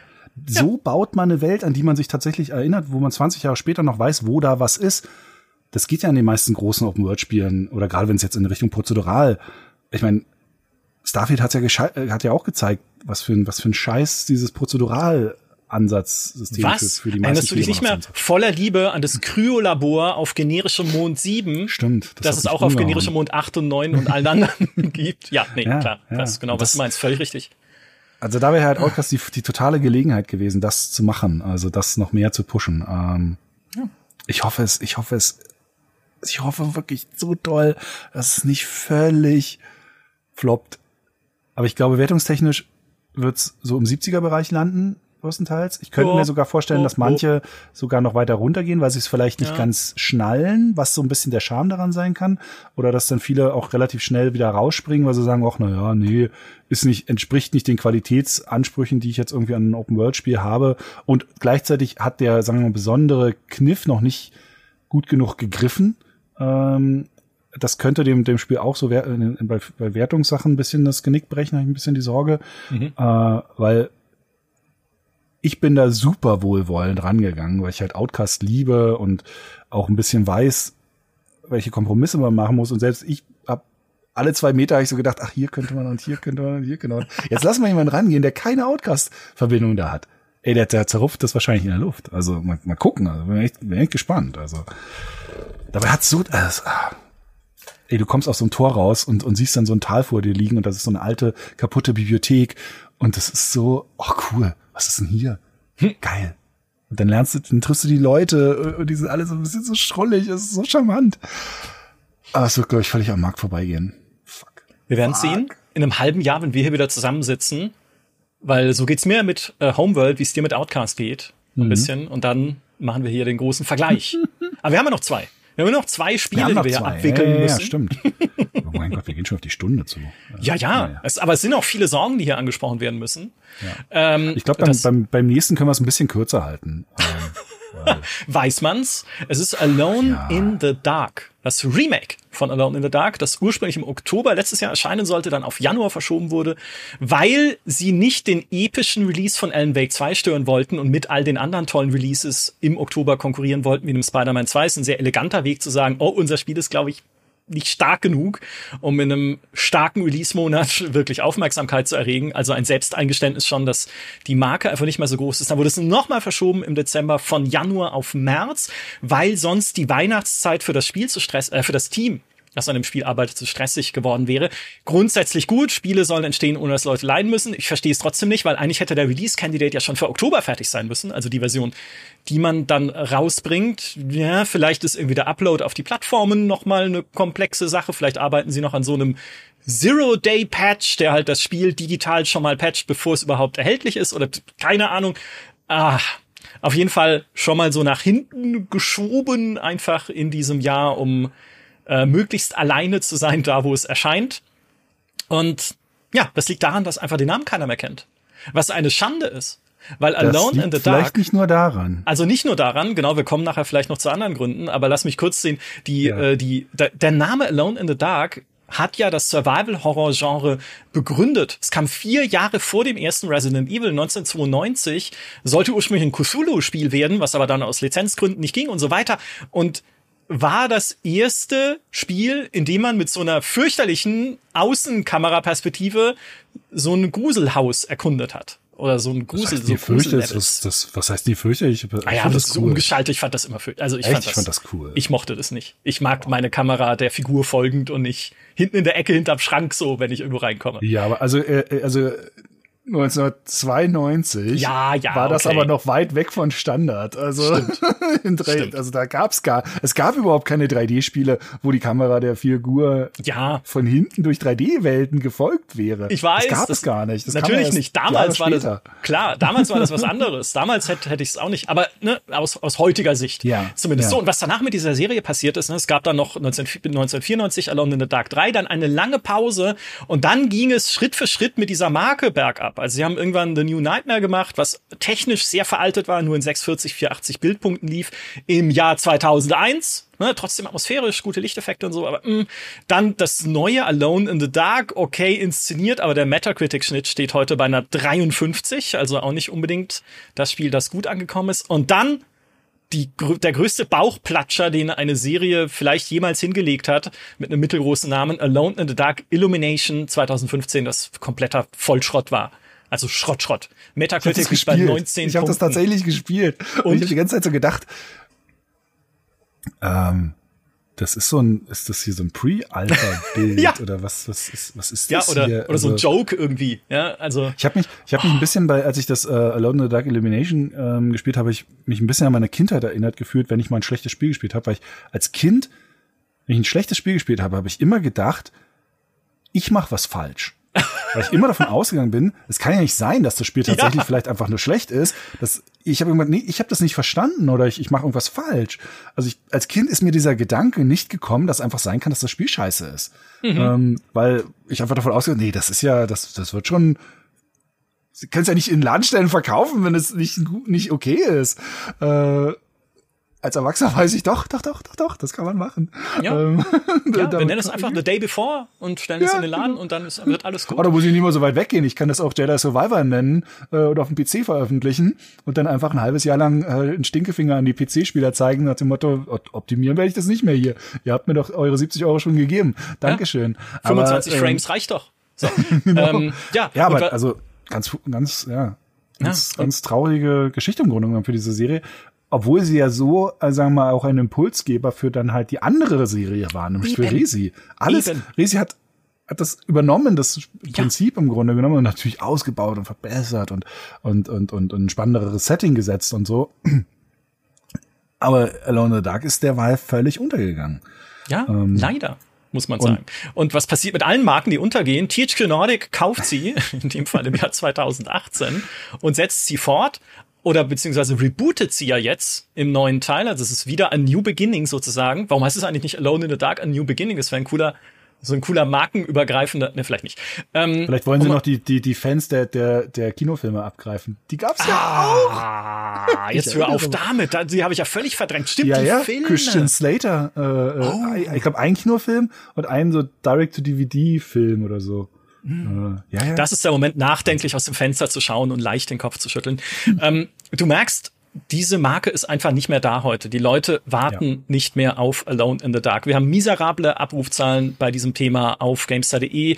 Wir haben sehr schlechte Aufrufe bei unserem letzten YouTube-Video gehabt mit 75.000. Die letzte Preview von IGN was ja ein noch größerer Kanal ist als GameStar, hat es auch in drei Wochen nur auf 80.000 geschafft, was für IGN-Verhältnisse echt wenig ist. Du hast ein Suchvolumen bei Alone in the Dark, das immerhin höher ist als das von Homeworld. Aber mhm. da sind auch die Filme mit drin, also ja, wer weiß, aber immerhin, ne, da siehst du, okay, also das ist auch hochgegangen nochmal, nachdem das Spiel letztes Jahr angekündigt wurde. Also zumindest in Ordnung. Bei Google liegt ungefähr auf demselben Niveau wie Homeworld, aber wir haben ja eben schon etabliert, Homeworld liegt auf einem niedrigen Niveau. Also so arg groß ist das Interesse hier auch nicht und so groß war das Interesse auch nicht an dem spielbaren Prolog. Und ich muss tatsächlich gestehen, der ist ja auch letztes Jahr schon rausgekommen. Ich habe es überhaupt nicht mitgekriegt. Also ich habe es vielleicht damals mitgekriegt, aber ich habe es dann sofort wieder vergessen. Es gab ja diesen Prolog als Demo, der aktuell bei 75% positiven Steam-Bewertungen steht, also auch kein komplettes Desaster, aber mit auch nur 1300 Bewertungen. Jetzt kann man sagen, okay, für eine Demo ist es viel, aber die Demo von Beer Factory hat mehr nämlich 1600. Fieser Vergleich, weil Beer Factory ist halt so ein Playbay äh, was vielleicht mal jemand auch in einem Steam gespielt hat. Trotzdem, es laut VG Insights einer Seite, die so Steam-Verkaufszahlen hochrechnet aus äh, Spielerzahlen und verschiedenen Beobachtungen, gab es halt 40.000 Downloads dieser Alone in the Dark Demo. Jetzt auch nicht nix, aber der große Bass ist noch nicht da bei diesem Spiel. Und jetzt kommt der Twist an der ganzen Geschichte. Diese Demo ist sogar sehr stimmungsvoll. Also ja. die äh, bringt ähm, durchaus das rüber, in welche Richtung das Spiel gehen sollte. Aber ich habe die Vorschauversion von dem Spiel hier auf meinem Rechner und sie auch gespielt und hatte auch ähm, ursprünglich geplant gehabt, noch ein Vorschauvideo zu machen, das ja aus Zeitgründen aber einfach nicht geschafft, ähm, weil der ursprüngliche Plan war ja, dass es im Januar kommt. und ähm, dann also es wäre vom Zeitfenster so knapp gewesen, dass es einfach äh, ein bisschen sinnlos ist. Zu einem Spiel, wo es relativ wenig Interesse dran gibt und, und jetzt kommt halt das äh, Schlimme daran, wo diese Vorschauversion wirklich nicht gut ist. Mhm. Also ähm, das Spiel ist, sieht okayisch aus, also es sieht solide aus. Jetzt nicht der Oberhammer, aber solide. Man erkennt die Figuren. Das ist ja auch der David Harbour, den man ja aus Stranger Things unter anderem kennt, als Schauspieler auch gut eingesprochen, komplett vertont. Ähm, auch die, so die das Setting stimmungsvoll inszeniert. Und solange es ähm, nur rumlaufen und ein bisschen sich Interaktionsgegenstände angucken oder mal mit Leuten sprechen äh, angeht, ist es, ist es okay. Jetzt nicht unbedingt der Hammer, aber ist okay. Ähm, die Kamera finde ich, aber da bin ich auch ein bisschen empfindlich, ist, ist mir zu, zu, auf der einen Seite zu nervös und auf der anderen Seite zu steif. Ähm, und auch so ein bisschen so denkt, hä, spielt halt einmal Resi äh, zwei und äh, fertig. Also wieso müssen wir eigentlich noch über solche Standards ständig reden? Ja, so ist der Day Before ähm, erstanden. Spiel doch mal Resi 2 und mach's genauso. ja, aber es ist halt, es ist halt so ein bisschen Klar, bestimmte, Standard. ja, also bestimmte Standards müssen halt einfach erfüllt werden, sonst merkst du sofort, da stimmt irgendwas nicht. Da ist einfach, mhm. da, da passt die Qualität nicht irgendwann nicht so richtig. Und dann habe ich aber den ersten Kampf tatsächlich gehabt. Einen Kampf gibt's in der Demo nicht. Ähm, äh, und in, ich hatte halt in der Vorschauversion den ersten Kampf und ich hätte am liebsten den Rechner genommen und aus dem Fenster geworfen. Also es ist wirklich einfach zerbrochen am Kampf. Und deshalb sicherlich auch einer der Gründe, warum es nochmal eine Verschiebung gab, weil da muss einfach noch, war einfach kaputt, das fühlt sich komplett falsch an, äh, überhaupt kein, kein gutes Trefferfeedback, überhaupt kein gutes Kampfgefühl. Ich meine, überleg mal, bei einem Resi freust du dich auf jeden Kampf. Was ja. einfach immer Spaß macht, wenn dann halt ein Gegner kommt, auch wieder dann reagiert auf deine Schüsse und sowas alles. Und wenn du jetzt mit einer Marke kommst, die vom Namen her nicht mehr viel Zugkraft hat, aber vielleicht die Leute abgreifen könnten, die jetzt ein bisschen in ihrer Resi-Pause gerade sind, weil gerade gerade eine kleine Resi-Pause ist, gerade äh, äh, wenn du auch ein, auch ein Third-Person-Resi haben willst, ähm, könntest du denen ja durchaus ein Angebot machen. Und Alone da könnte denen ein Angebot machen. Ähm, und bei dem Erkundungs- und Rätselteil stimmt das Angebot von dem, was ich bislang gespielt habe, äh, auch durchaus. Es ist nie auch nur ansatzweise auf dem Level von Resi, aber in einem recht überschaubaren Genre ist es schon stimmungsvoll, dass man sagt, ach, was ist denn hier los? Was, was, äh, schau ich mal, was das jetzt so ein Abenteuer ist. Hm. Aber dann kommen halt diese ersten Kämpfe und es war, also es war halt wirklich so kaputt und so falsch, dass ich einfach nicht weiterspielen wollte, weil ich dann auch gemerkt habe, warum? so geil ist dann der andere Teil auch nicht, dass ich jetzt sagen würde, da, da quäle ich mich jetzt irgendwie durch Kämpfe durch.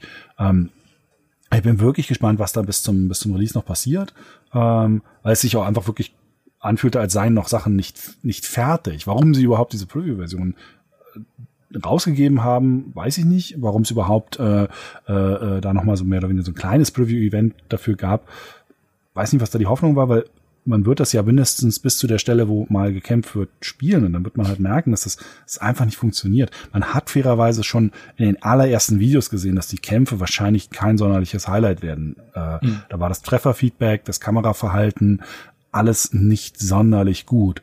Aber dass es jetzt einfach auch noch so zerbrechen würde, regelrecht, das Spiel, damit hatte ich jetzt nicht, nicht gerechnet. Also wenn das jetzt im, ich glaube, sie haben es auf März verschoben, ähm, wenn sie das noch so halbwegs gedreht kriegen, dass das, ähm, dass das zumindest funktioniert, sage ich mal, dann äh, und, und hoffentlich nicht so ein großer Teil des Spiels ist, also dass sich mehr auf das Rätseln konzentriert und mehr auf die ähm, Geschichten, die man ja auch mit zwei Figuren erleben kann, ähm, dann könnte ich mir vorstellen, dass da vielleicht noch so, dass das ein, so ein 70er-Spiel sein könnte.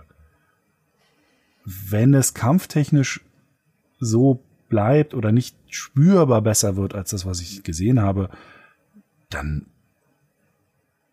dann mu muss das Spiel nach der ersten Stunde anfangen, megamäßig zu knallen, damit das das ausgleichen kann. Weil, also, tut mir leid, aber das, das ist einfach, das sehe ich nicht. Also, nee. Hm. Das ist wirklich hm. harte Worte, aber dafür sind wir da. Ja, also, hm. so, so, das, das, mir tut das, mir tut sowas auch immer so leid, also dann so, da wird ja so viel Zeit und Mühe reingesteckt und dann spielst du es halt und denkst so, Leute, dann macht keinen Kampf rein. Also dann ist vielleicht die, die Lösung kein Kampf irgendwie oder oder nur so eine diese diese ähm, äh, Amnesia-Art der Bedrohung, ne? dass es halt dann nur eher eine Flucht ist oder ein, sich auf Verstecken konzentrieren und so. Aber das Problem ist halt wirklich, du stehst in diesem Genre, was sehr überschaubar ist von seiner Größe, stehst du sofort neben Resident Evil. Ja. Sofort. Und wenn du da nicht ansatzweise mithalten kannst, bist du sofort auch verbrannt. Weil es ist, es ist ein bisschen, bisschen fies. Bei, bei Ego-Shootern zum Beispiel ist, es, ist das Spektrum deutlich breiter. Es gibt super gute Ego-Shooter, aber es gibt auch viele gute Ego-Shooter. Und es gibt auch viele schlechte Ego-Shooter. Aber bei Survival-Horror-Spielen gibt's halt die Resi-Spiele und da nix. Mhm. Also es gibt so zwei, drei andere, die so ein bisschen in diese Richtung gehen, aber eigentlich kaum was was sonderlich gut ist. Äh, manche haben sich, wie gesagt, so ein bisschen in diese Richtung gedreht, dass sie dann halt keine direkten Kämpfe haben oder nur ganz wenig davon. Ähm, da fällt mir jetzt gerade Name nicht ein, aber es gibt so zwei, drei, die so ein bisschen in diese Richtung gehen. Aber zum Beispiel die äh, von diesem italienischen äh, Team, wo jetzt auch gerade äh, dieses Daymare äh, 1998 und dann gab es irgendwie Daymare irgend also ein Daymare Prequel gab es jetzt vor, vor ein paar Monaten kam das raus. Das geht sehr in Richtung Resi und das ist halt auch sofort relativ furchtbar, wenn du einmal Risi gespielt hast. Und das, wir können da sagen, da drückt man halt die Augen zu. Aber so, das macht ja der Kunde nicht. Der Kunde, die Leute wissen genau, was ein Resi ist. Und wenn du dann halt ankommst mit, mit sowas, du hast keine Chance. Du wirst nicht bestehen. Also, ähm, ich sehe es nicht. Tut mir echt leid. Also. Ja. Geht nicht. Amen. Mehr kann ich dazu auch nicht sagen. ist auch nicht mein ja. Genre, muss ich gestehen. Aber schon das zweite, der zweite versuchte Reboot oder die Neuauflage eines alten Namens von THQ Nordic, um die wir uns Sorgen machen müssen. Ja, leider. Naja, naja Daumen drücken. Ne? Vielleicht wird's. Vielleicht wird's beim nächsten Teil, wenn sie weitermachen. Ja. Wir kommen zu einem letzten Spiel, das ich ursprünglich gar nicht groß auf dem Zettel hatte, als ich recherchiert habe für dieses Halbjahr, weil das Studio eigentlich für Superspiele steht. Weil die wissen, was sie können, weil die auch das, was sie können, richtig gut umgesetzt haben. Besser als alle anderen eigentlich in der Vergangenheit. Aber dann, wenn man sich ein bisschen reinliest in das, was sie jetzt machen und was im März erscheint, denkt man sich, hm, die machen so viele neue Fässer auf jetzt für dieses Spiel. Mal gucken, ob sie die alle wieder zukriegen. Und die Rede ist von Rise of the Ronin. Von Team Ninja. Also dem Studio hinter Neo, Ninja Gaiden und äh, Wulong. Heißt es Wulong oder Wolong? Wulong, Wulong Fallen Dynasty. Fallen Dynasty. Wulong. Genau. Ja, genau. Kommt jetzt erstmal exklusiv für die PlayStation 5. Genau. Was auf der technischen Seite vielleicht eine gute Nachricht ist, weil sie ähm, äh, ja zum Beispiel jetzt mit dem Release von Volong letztes Jahr halt einfach technische Probleme hatten. Das kam auf dem PC, war das in keinem guten Zustand. Mhm. Ähm, und selbst damals die PC-Umsetzungen von ihren Nio-Spielen ähm, waren oft nicht unbedingt sauber gestartet. Ähm, aber hoffen wir mal, dass sie, dass sie es auf der, P auf der PS5 unter Kontrolle haben. Aber sie gehen jetzt quasi mit ihrem Genre, nämlich Souls spielen oder Souls meets Ninja Gaiden äh, spielen. Das ist ja so ein bisschen ihre, ihre Richtung. Gehen sie jetzt, sie machen, die, sie machen den Elden Ring kann man sagen. Sie machen den Elden halt Ring. jetzt äh, genau. in Richtung Open World. Aber es gibt einen wichtigen Unterschied zum Elden Ring. Ähm, Elden Ring hat ja eine relativ in Anführungszeichen, ja, doch, eigentlich schon. Für eine Open World ist es eine relativ leblose Welt. Mhm. Da ist jetzt nicht allzu viel ähm, so Getier unterwegs. Äh, es sind nicht es gibt keine großen Städte mit irgendwie hunderten NPCs, die rumlaufen müssen. Also diese klassischen Open World Belebungssysteme sind in einem Elden Ring gar nicht so doll drin. Ja, es sind mehr NPCs drin als in den als in den äh, äh als in ihren vorherigen NPCs, aber verglichen mit einer Watch Dogs Welt oder so ist das alles immer noch relativ leere Lande. Soll ja auch so sein, also ist kein Ding. Aber Rise of Neo geht jetzt nicht nur den den Weg zu sagen, hey, wir machen äh, äh wir machen jetzt eine Open World äh, mit unserem Gameplay, sondern wir machen halt auch noch eine Open World mit großen Städten, wo Leute ja. rumlaufen müssen, die, was alles auch noch glaubwürdig sein muss, mit Nebenmission. Und verdammt, das ist richtig schwer, das richtig gut zu machen. außen ja. stand. Und deshalb genau. mache ich mir Sorgen, zumal wir davon von dem ganzen Spiel bislang auch noch relativ wenig gesehen haben. Ja, wir hatten ein Interview und das war's. Hm. Ähm, was es bisher gab. Das ist das ambitionierteste Projekt, was Team Ninja jemals gemacht hat. Die arbeiten ja auch schon seit 2015 dran. Also das ist jetzt nichts, was sie aus dem Ärmel geschüttelt haben über die letzten zwei Jahre. Aber wie du sagst, eine Open World erstmal zu bauen und zu beleben, ist keine kleine Aufgabe. Ne? Du sollst ja historische Städte da drin haben. Es ist ein Szenario diesmal ohne große Fantasy-Elemente, sondern im historischen Japan am Ende dieser Edo-Periode, in diesem Bürgerkrieg zwischen dem Shogunat und den Leuten, die dagegen sind, Japan für so westliche Einflüsse zu öffnen. Also grundsätzlich ein spannendes historisches Setting, aber halt ohne diesmal over-the-top-Fantasy-Elemente, wie man sie kennt jetzt aus den anderen Spielen. Und da soll es historische Städte geben, wie in Kyoto oder in Yokohama, wo du rumlaufen kannst, mit NPCs, wo sie selbst sagen, oh, das ist das erste Spiel, das wir machen, in dem es NPCs gibt, die man nicht umbringen muss. Stimmt, ja, also du sollst dich da drin bewegen können, du sollst Nebenmissionen machen für Gefährten, die du kennenlernst, für historische Figuren, was immer schon ein bisschen eine Einschränkung ist bei einem Spiel, das auch im Westen erscheint, japanische historische Figuren aus der Edo-Periode kenne ich jetzt nicht so viele. Also ne, es wird vielleicht schwierig, die dann auch gut kennenzulernen oder die nachvollziehbar äh, auch einzuführen im Spiel. Aber diese Figuren sollen eine wichtige Rolle spielen und die Beziehung zu ihnen soll eine wichtige Rolle spielen, die du über Nebenmissionen verbesserst. Du sollst sogar einige, nicht viele, aber einige große Entscheidungen treffen im Spielverlauf, die den Lauf der Story verändern und zu mehreren Endsequenzen führen, was auch ein Novum ist für Team Ninja. Da geht's dann drum, ne, bringe ich eine Person um oder beschütze ich sie? Und das sind halt so lauter Sachen, wo ich mir denke, also, ui, du hast Nicht-Linearität in der Welt. Sagen sie ja auch selbst, das soll ein bisschen so sein wie in Elden Ring, wenn du an einer Stelle nicht weiterkommst, dann geh halt mal woanders hin und guck, wie du dann da weiterkommst.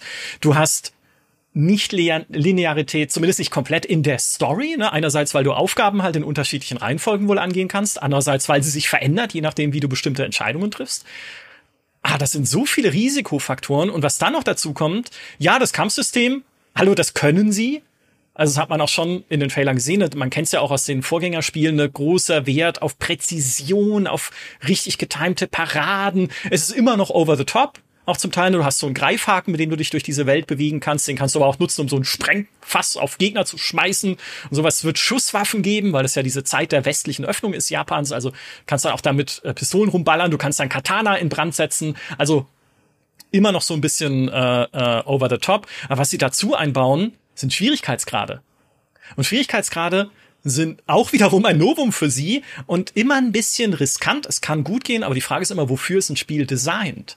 Ist es designt für den höchsten Schwierigkeitsgrad? Also in dem Fall, ne, dass man die Paraden richtig hinkriegt, dass man wirklich die Angriffsmuster der Gegner lernt und sowas, wie es bei Souls-Likes äh, ja üblich ist und dann wird irgendwie runtergetuned für mittelschwer und ganz leicht oder es ist designt für den mittleren Schwierigkeitsgrad und es wird für den hohen Schwierigkeitsgrad einfach nur mehr Leben auf die Gegner reingeschmissen. Ne? Mhm. Also irgendwie die werden aufgepumpt mit mehr Lebenspunkten, damit halt die Kämpfe schwieriger werden.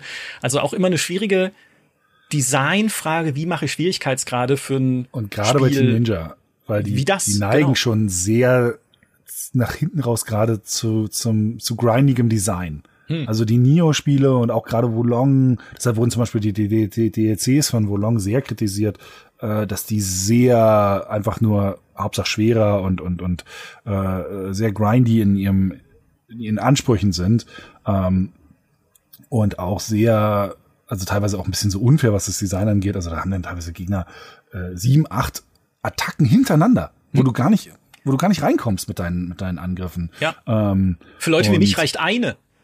ja, meistens in so Souls-Likes. ja. Ähm, und auch dieser, auch diese Sache mit der, mit der Story, also die, die, sowohl Wolong als auch die Neo-Spieler, die hatten relativ viel Story drin, die hatten auch relativ viele Zwischensequenzen immer, aber sie haben das nie auf die Reihe gekriegt, dass man irgendwie mit diesen Figuren connected.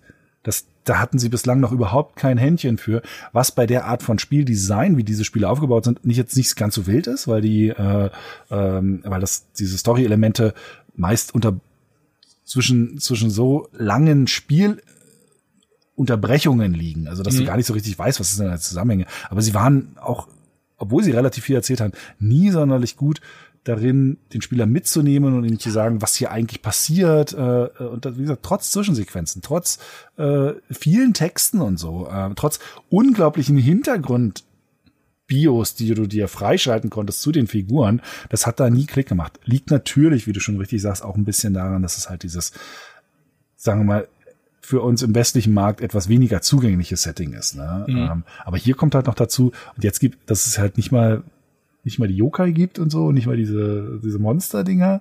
Und mal gespannt, wie das, wie, wie das funktionieren kann im, im, gerade im westlichen Markt. Also, ja. Äh, ja. Andererseits, und das eine will ich noch kurz sagen, andererseits, äh, ich glaube, so, was halt dieser, dieser Titel vielleicht haben könnte und was ihn, was ihn vielleicht tragen könnte, auch wenn es nicht viel ist, äh, was das Interesse angeht, wenn du einmal eine Szene gesehen hast, wie er mit seinem aufklappbaren Gleitfallschirm äh, äh, über so eine Stadt schwebt, mhm. was im allerersten Trailer schon drin war mhm. und über so einen Hafen, wo ein großes Schiff, großes Segelschiff steht und dann über so ein, über so, so Steinhäuser äh, Stadt schwebt, dann hast du instant Assassin's Creed Japan gefühlt.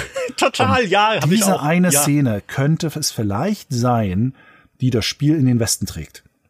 Dieses eine Angebot, ähm, dieses eine, was bleibt mir in Erinnerung bei dem mhm. Spiel? Und das ist ja. dieser eine, ich habe diesen Drachenflieger, weil das sieht sogar dann auch wiederum westlich genug aus mit dem großen Holzsegelschiff, was auch ein also vom, vom ganzen Design, also das hätte auch fast Boston oder sowas sein können. Ne? Ähm, und wenn sie das hinkriegen, das zu kommunizieren, an, auch an den westlichen Markt, dann ist es vielleicht egal, wie der Rest ist, weil es für diese initiale Begeisterung, für dieses initiale Ich hol's mir mal Ding reicht. Das hat ja durchaus bei einem, bei einem Dings auch funktioniert, bei einem, ähm, wie hieß es auf der Playstation Open World? Ghost of Tsushima. Äh, Ghost of Tsushima. Ja, das ist tatsächlich das Spiel, was mir die ganze Zeit auch auf der Zunge noch liegt, weil bei Ghost of Tsushima haben wir ja auch die Frage gestellt, was bringt jetzt eigentlich die Open World? Ne, und die muss man ja auch hier stellen. Was bringt, da ist das wirklich eine sinnvolle Open World, in der man coole Sachen erleben kann, in der man auch Dinge findet, wenn man erkundet, die spannend sind. Und bei Ghost of Tsushima war es ja auch so, diese Welt war gefüllt mit Aufgaben nach Schema F. Also schon mhm. eine sehr Ubisoftige Open World, wenn man so möchte. Was sie aber immerhin hinbekommen haben, war eine tolle Atmosphäre. Also hat einfach Spaß gemacht, sich durch diese Welt zu bewegen und die Lichtstimmung zu genießen, diese Wälder zu genießen, durch die man sich da bewegt hat. Und sie hatten eine sehr coole organische Spielerführung, Hallo Outcast, mhm. weil ja zum Beispiel der Wind immer geweht hat zu deinem Questziel mhm. oder weil du Vögelchen folgen konntest zu einer bestimmten Aufgabe in dieser Welt, sodass man das tatsächlich sehr gut spielen konnte, wenn du einfach das Interface runtergedreht hast und dann fett auf den Fernseher und einfach nur die Szenerie und Atmosphäre in dich ja. einsaugen. Das war das Tolle an Ghost of Tsushima. Was macht Rise of the Ronin? Wir wissen es noch nicht. Aber sie müssen irgendwie eine, das sage ich jetzt, das ist wie eine kaputte Schallplatte hier bei jedem Open-World-Spiel, aber sie müssen eine Begründung dafür finden, warum es eine Open World gibt. Sie nur zu machen, weil sie halt cool ausschaut und weil man schöne Städte designen kann, das reicht mir nicht wirklich, weil das kann ich halt auch in einem levelbasierten und lineareren Spiel. Oder zumindest in so einem Hub-basierten Spiel. Ne? Es gab ja auch so Hubs schon in Neo, die ein bisschen weitläufiger waren, aber dafür muss ich nicht eine große zusammenhängende Welt bauen. Naja, also nicht riesig, aber du weißt, was ich meine. Also es ist schon wirklich was, ein, ein, sehr anderer Ansatz, den sie haben. Allein schon dieses, ja.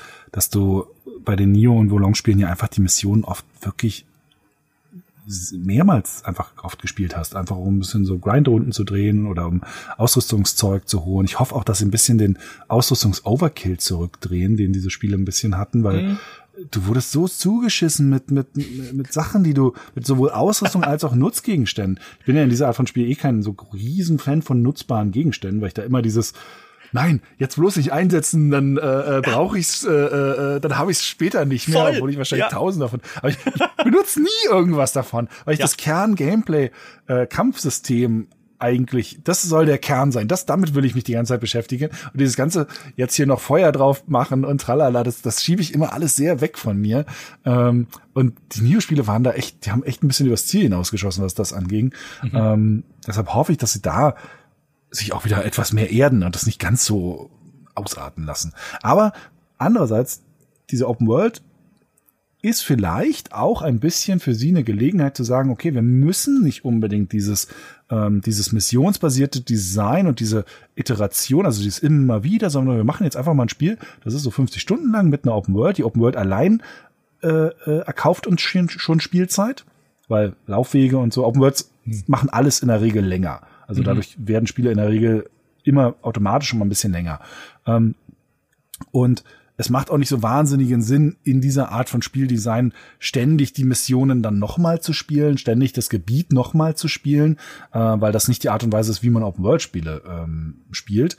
Ähm, und vielleicht ist das, nutzen sie die Gelegenheit, um das Spiel ein bisschen mehr auf den Punkt zu bringen, ein bisschen weniger grindy zu machen, ein bisschen weniger ähm, und mit, mit Zusatzzeug zuzuschütten. Mhm. Ähm, und das wiederum fände ich cool, weil, wenn es wieder mehr in den, in, in, in den Kern ihres Gameplays gehen würde, der mir immer am meisten gefällt, das fände ich super. Also so ein bisschen, ein bisschen der Sekiro-Gedanke, mhm. wo ja auch wegnehmen the way to go war. Also äh, es gibt halt nur das eine Schwert. Und du wirst halt gut in dem einen Schwert. Ja. Ich brauche nicht zehn unterschiedliche Waffenklassen benutze am Ende sowieso nur diese zwei, weil nach 50 Stunden eine andere Waffenklasse hochzuleveln und, und, und hochzugrinden so viel Zeit kostet. Das ist so, ah, ganz so viele Optionen brauchst gar nicht unbedingt. Also das, ja. bin gespannt, ob die Open World quasi da eine, eine, eine äh, Gelegenheit ist, die sie nutzen, um zu sagen, ja, wisst ihr was, irgendwann ist es dann auch fertig, das, seid ihr durch durch das Spiel und dann ist auch gut. Ähm, fertig, erledigt. Ja. Mal gucken. Ja, absolut. Volle Zustimmung. Letzte Frage ist, wartet jemand drauf? Weil wenn man sich das internationale Suchvolumen, äh, international, nicht nur Deutschland, ne, also nicht nur äh, so vielleicht eine, ein Land, wo man noch weiter weg ist von diesem Japan-Setting, weiß ich nicht, aber wenn man international anguckt, liegt das Suchvolumen noch mal deutlich unter dem von Homeworld auf Google. Also ist noch mal eine Ecke niedriger, auch weil man halt noch so wenig gesehen hat vielleicht von dem Spiel oder weil es anders als bei Ghost of Tsushima, wo es diese tolle i3-Präsentation damals gab mit diesem Breitbild Landschaftsgemälde von Japan, wo du sofort dachtest, will ich rein, scheiß, egal was da ist, ich will da einfach reinreiten oder so und gucken und wie die wie die Blumen oder der Weizen sich um mich äh, herum weg bewegt. Keine Ahnung. Also auf jeden Fall direkt so ein Bild, was sich reingezogen hat, fehlt halt jetzt hier an der Stelle noch. Äh, vielleicht mal abgesehen von dem Gleiter, den du vorhin erwähnt hast in dem Trailer. Ja. Man würde ja auch reiten können. Also da sehen das wir dann hoffentlich auch noch ein bisschen was äh, bis zum Release. Bis jetzt aber noch nicht. Das ist also aber auch wieder so, so, so dämlich. Das kommt jetzt im März. Und sie haben diese eine Gelegenheit verstreichen lassen, um das Spiel auf, um das Spiel, sagen wir mal, auf die Bildfläche zu bringen, nämlich die Game Awards da hätte es, da hätte es, hätte es sich zeigen müssen, so richtig. Das wäre die, weil es kommt jetzt nichts mehr. Es gibt keinen großen Event noch bis zum, äh, äh, äh bis zum 22. März. Es wird bestimmt noch eine Sony Direct, äh, die heißen, die heißen die Sony Direct oder heißt, oh, State of Play und so, State of Play, so State of Play, Entschuldigung. Ähm, es wird bestimmt noch eine State of Play dazu geben, einfach Open World, exklusiv für PlayStation 5. Also Sony wäre bescheuert, wenn sie, wenn sie, wenn sie das nicht äh, äh, machen würden. Also das, das kann ich mir schon noch vorstellen und das wird auch noch äh, viel, viel ziehen. Aber es gibt ansonsten keine, keine Präsentationsfläche mehr für das Ding. Ja. Ja. Das Einzige, woraus sie noch ein bisschen hoffen können, ist einerseits natürlich die Zugkraft ihres Namens. Ne? Ich meine, die Neo-Serie hat sich insgesamt über sieben Millionen Mal verkauft. Äh, auch sowas wie ein Ghost of Tsushima lag 2022 schon bei fast 10 Millionen Verkäufen. Sekiro hat letztes Jahr die 10 Millionen geknackt. Also so dieses Umfeld ist durchaus da für diese Art Spiel. Plus, ne, Team Ninja, der Name ist bekannt. Also das kann Kapital sein und eine Zielgruppe, aus der sie schöpfen können. Wobei man da auch wieder einschränken muss, ist Wolong Fallen Dynasty hat sich zumindest Stand letztes Jahr, also vor einem Jahr erst ungefähr eine Million Mal verkauft gehabt. Also ja. lag auch an dem China-Setting, was vielleicht noch mal eine Ecke weiter ist, als es dann die Samurai sind oder sowas. Aber wo man auch denkt, das ist wiederum super schade, weil das ein fantastisches Spiel war. Also Dimi schwärmt bis heute von Volong jedes Mal, wenn ich ihn frage, wie es ihm geht. Ja, so ungefähr. Und mh, hm, es ist wirklich schwierige. Also. Ja, sind, ja, das habe ich ja gesagt. Ne? Sie machen tolle ja. Spiele, aber wird es ihnen reichen mit ihrem allerneuesten Spiel. Sie haben zumindest mit der PlayStation 5 äh, den Vorteil, dass sie halt da, äh, wenn Sony mitmacht, ja diese Komplettübernahme vielleicht um den Release herum machen können, die sie ja auch bei Spider-Man hatten. Also wo sie dann wirklich, du machst die Playstation an und, und dir schreit Spider-Man ins Gesicht, du kommst ja gar nicht drum rum. Das ist natürlich ein, ein super, super starkes ähm, äh, äh, Instrument, zumindest wenn du diese Plattform, Plattform schon hast und die PlayStation 5 ist ja inzwischen äh, doch recht verbreitet. Also äh, die Leute, die sie nutzen, können sie halt damit dann auch äh, super erreichen. Und wenn ja. du da ein sehr markantes Bild hinkriegst, ähm, was sofort Interesse weckt. Das kann ein, kann ein unglaublich guter Hebel dann nochmal sein zum Release direkt. Ähm, aber so auf irgendwo anderen Kanälen wird es vielleicht ein bisschen schwierig. Mal gucken. Wir werden es sehen. Ihr habt jetzt auf jeden Fall davon gehört und wisst, worum es geht bei Rise of the Ronin. Und das war's. Genügend ja, Sorgen fürs erste Halbjahr. ah, es ist so, es ist so ein bisschen so schade, dass so ein paar so Kindheitstraumspiele kommen. Ich meine, hallo? Ein Homeworld 3? Hallo? Ja, auf dieses Spiel warte ich seit 20 Jahren. Ja, seit 20 2. Jahren. Ja, noch länger. Und, ja, und dann Wahnsinn. halt, dann muss man so viele Arbeits dahinter schicken. Das ist so verrückt. Weil das ist auch, das Blöde ist auch ein bisschen, das sind die letzten Chancen für diese Spiele. Ja. Also wenn, wenn da jetzt nicht, wenn, wenn das nicht funktioniert, dann war's das. Auch ein Alone in the Dark. Ich kann mir nicht vorstellen, dass dann nochmal jemand irgendwann, frühestens in, in zehn Jahren nochmal äh, jemand ankommt und sagt, wisst ihr was, das probieren wir jetzt nochmal. Hm. Ähm, und gut, bei Alone in the Dark ist mir ein bisschen egal, weil ich keine, an der Serie habe ich keinen, ich habe keine Emotionen zu der Serie, wie auch. Also ich meine, dafür ist sie zu lange zu sehr im Mittelfeld gelaufen. Hm. Ähm, aber halt ein Outcast. Wenn das jetzt nichts wird, dann war's das. Und vielleicht ist dann auch die Botschaft, hey, Open-World-Spiele mit so ein bisschen kantigeren Figuren, ähm, ein bisschen so, so, so abseits vom 0 auf 15, was so die Weltgestaltung und die Erzählung und so angeht, geht, funktioniert nicht. Könnte ja die, die Lektion sein, die man daraus zieht, ne? Ja. Ähm, und noch mehr, und äh, stattdessen lieber noch mehr Standard Ubisoft Systeme versuchen zu kopieren. Ähm, das, das alleine ist schon so, oh Gott, das, das bricht mir das Herz. Also, ja, oder wenn Homeworld auch, ne? Ich meine, wenn das keinen Erfolg haben sollte, dann werden wir nicht nur nie wieder ein neues Homeworld sehen, ja. sondern nie wieder diese Art 3D-Strategie, die ja. es halt ist. Ne, nie ein Nexus 2 jetzt. Stellt euch das doch mal bitte kurz vor.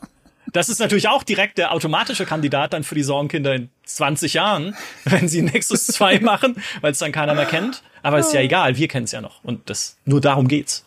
Ja, ja. ja. Ah, schwierig. Na gut, wir, in einem halben Jahr wissen wir, wissen wir mehr. Also in einem halben Jahr äh, sehen wir uns hier wieder, wenn ihr möchtet.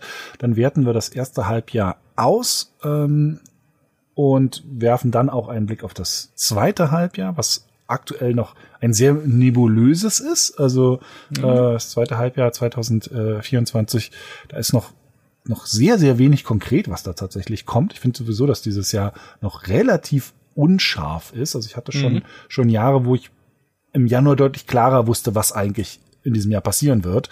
Das ist dieses Jahr ein bisschen anders. Äh, auch das erste Halbjahr ist nicht so stark wie, äh, wie zum Beispiel letztes Jahr. Also zumindest bislang nicht, sehe ich noch nicht so ganz, dass das, mhm. äh, dass das so knallt. Ähm, aber mal gucken. Also äh, im Notfall kann man den, den, den Pile of Shame ein bisschen abarbeiten. Was auch nicht unbedingt ja. das Schlechteste ist. Das ist korrekt. Das ist korrekt. Ja, schön gut. war's. Äh, ja. Beziehungsweise besorgt war's, wie immer. Macht's gut und bis in einem halben Jahr. Macht's gut, ciao. Tschüss.